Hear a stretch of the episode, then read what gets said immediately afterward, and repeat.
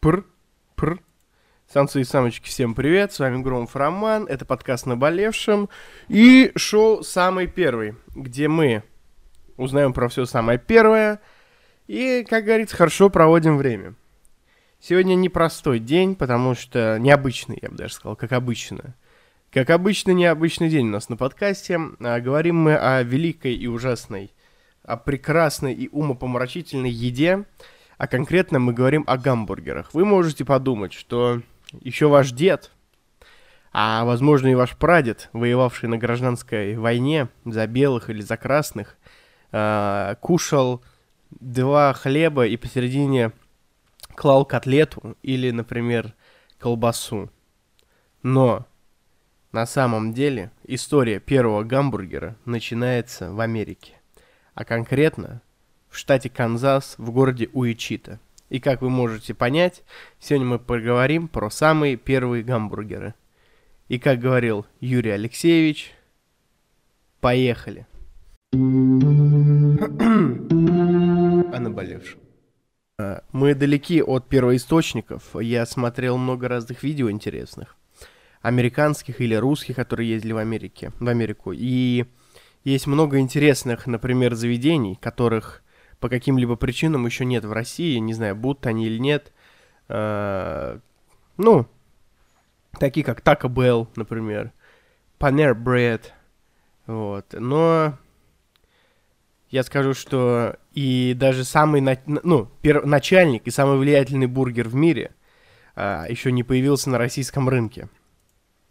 Это не Макдональдс, это не Бургер Кинг, это не Chicken House, если вы знаете, что это и даже не KFC. На самом деле, на самом деле, первые э, гамбургеры появились в заведении под названием White Castle. Интересный факт. Э, White Castle известен своими маленькими квадратными гамбургерами. Называются они слайдеры.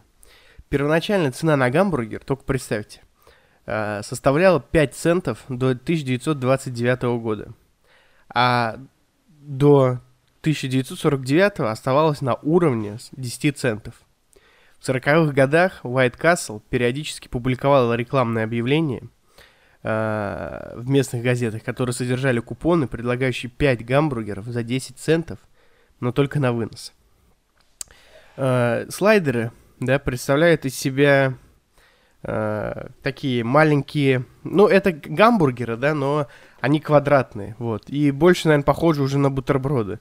Но выглядят они очень аппетитно. У них такая булочка, м- типа бриоши, вот. И в центр кладется э, что-нибудь типа мясо, соусы, сыр, конечно, и салат. Вот, выглядит аппетитно э, и похоже на квадратный бутерброд, но по факту это и есть тот самый первый бургер. Э, в то время Э, американцы не решались есть говяжий фарш после того, как в романе Аптона Синклера 900, 1906 года, который назывался «Джунгли», была опубликована информация о плохих санитарных условиях мясной промышленности. Основатели White Castle намеревались изменить представление общественности о чистоте индустрии, которую они создавали. Чтобы вызвать ощущение чистоты, их рестораны представляли собой небольшие здания с интерьером, из нержавеющей стали, а сотрудники были одеты в безупречную униформу. И еще я слышал такой слушок, что они нанимали аниматоров, которые э, переодевались в костюмы врачей и там кушали. То есть, типа, что врачи прям в белых халатах, чуть ли не в обеденный перерыв, ходили в White Castle и ели их слайдеры. Вот. Это чтобы завлечь публику. Вот. Конечно, со временем э, все все поняли, и первый ресторан в Уичита в Канзасе имел успех, и компания вышла на другие рынки Среднего Запада, а начиная с 22 года, 1922 года, с Эльдорадо. Вот. А в целом это уже очень большая уже э, сеть, и насчитывает она, если не соврать, 377 заведений в 13 штатах. Ну вот так вот. И самое интересное, самое интересное, что 14 января 2014 года журнал Time назвал слайдер White Castle самым влиятельным бургером всех времен. Это стильная перебивка. Перебивочка. Рад был вас слышать. Надеюсь, вы рады были слышать меня. такая история про самый первый бургер. А, пишите, хотели бы ли вы попробовать их. Я бы с удовольствием пахал, выглядят они прикольно. Плюс, для тех, кто в теме, был такой фильм «Гарольд и Кумар», и там вот они весь фильм пытались добраться до Уайт Касла, и когда добрались, очень классно кайфанули, поели бургеров. Поэтому я еще тогда не знал, что такое Уайт Касл, ну, существует ли он вообще. Но уже тогда мне хотелось сюда попасть. С вами был Громов Роман, подкаст «Наболевшим», и до новых встреч. О наболевшем.